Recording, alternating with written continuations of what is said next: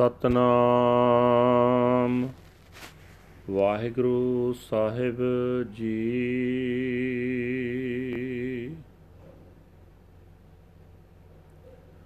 ਦੇਵ ਗੰਧਾਰੀ ਪੰਜਵੀਂ।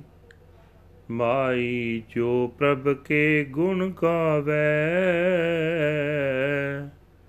ਸਫਲ ਆਇਆ ਜੀਵਨ ਫਲ ਤਾਕੋ। ਪਾਰ ਬ੍ਰਹਮ ਲਿਵ ਲਾਵੇ ਰਹਾਉ। ਸੁੰਦਰ ਸੁਗੜ ਸੂਰ ਸੋ ਬੇਤਾ।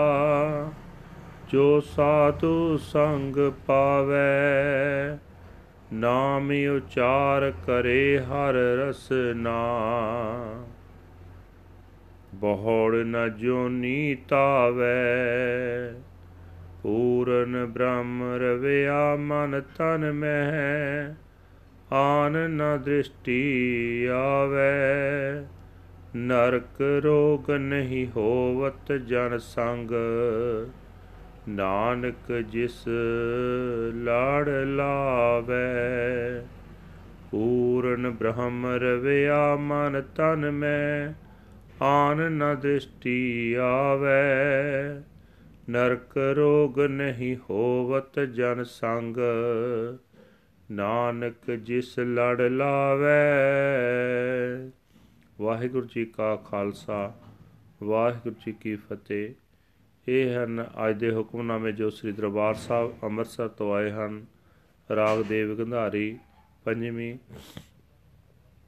ਗੁਰੂ ਸਾਹਿਬ ਜੀ ਫਰਮਾਨ ਕਰ ਰਹੇ ਨੇ हे ਮਾਂ, ਜਿਹੜਾ ਮਨੁੱਖ ਪਰਮਾਤਮਾ ਦੇ ਗੁਣ ਗਾਉਂਦਾ ਰਹਿੰਦਾ ਹੈ, ਪਰਮਾਤਮਾ ਦੇ ਚਰਨਾਂ ਵਿੱਚ ਪ੍ਰੇਮ ਬਣਾਈ ਰੱਖਦਾ ਹੈ ਉਸ ਦਾ ਜਗਤ ਵਿੱਚ ਆਉਣਾ ਕਾਮਯਾਬ ਹੋ ਜਾਂਦਾ ਹੈ ਉਸ ਨੂੰ ਜ਼ਿੰਦਗੀ ਦਾ ਫਲ ਮਿਲ ਜਾਂਦਾ ਹੈ, ਠਹਿਰਾਓ। हे ਮਾਂ, ਜਿਹੜਾ ਮਨੁੱਖ ਗੁਰੂ ਦਾ ਸਾਥ ਪ੍ਰਾਪਤ ਕਰ ਪ੍ਰਾਪਤ ਕਰ ਲੈਂਦਾ ਹੈ, ਉਹ ਮਨੁੱਖ ਸੋਹਣੇ ਜੀਵਨ ਵਾਲਾ ਸੁਚੱਜਾ ਸੂਰਮਾ ਬਣ ਜਾਂਦਾ ਹੈ ਉਹ ਆਪਣੀ ਜੀਵ ਨਾਲ ਪਰਮਾਤਮਾ ਦਾ ਨਾਮ ਉਚਾਰਦਾ ਰਹਿੰਦਾ ਹੈ ਤੇ ਮੁੜ-ਮੁੜ ਜੁਨਾ ਵਿੱਚ ਨਹੀਂ ਭਟਕਦਾ। ਇਹ ਨਾਨਕ ਆਖ, ਜਿਸ ਮਨੁੱਖ ਨੂੰ ਪਰਮਾਤਮਾ ਸੰਤ ਜਨਾਂ ਦੇ ਲੜ ਲਾ ਦਿੰਦਾ ਹੈ, ਉਸ ਨੂੰ ਸੰਤ ਜਨਾਂ ਦੀ ਸੰਗਤ ਵਿੱਚ ਨਰਕ ਤੇ ਰੋਗ ਨਹੀਂ ਵਿਆਪਦੇ।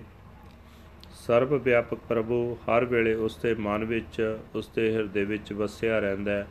ਪ੍ਰਭੂ ਤੋਂ ਬਿਨਾ ਉਸ ਨੂੰ ਕਿਤੇ ਵੀ ਕੋਈ ਹੋਰ ਨਹੀਂ ਦਿਸਦਾ ਵਾਹਿਗੁਰੂ ਜੀ ਕਾ ਖਾਲਸਾ ਵਾਹਿਗੁਰੂ ਜੀ ਕੀ ਫਤਿਹ This is today's hukamnama from Sri Darbar Sahib Amritsar uttered by uh, under the heading Dev Gandhari 5th Guru Sahib Ji say that, O Mother, the human being who keeps on praising the qualities of God, keeps love at the feet of God, succeeds in coming into the world. He gets the reward of life. O Mother, the human being who gets the support of Guru, that human being becomes a beautiful warrior with a beautiful life. He keeps on uttering God's name with his tongue and does not wander in the jungles again and again. O Nanak, say, the human being who God puts in the fight of Sant Jan, he is not afflicted with hell and disease, disease in the company of Sant Jan. No one else sees anywhere. Waheguru ji ਕਾ ਖਾਲਸਾ ਵਾਹਿਗੁਰੂ ਜੀ ਕੀ ਫਤਿਹ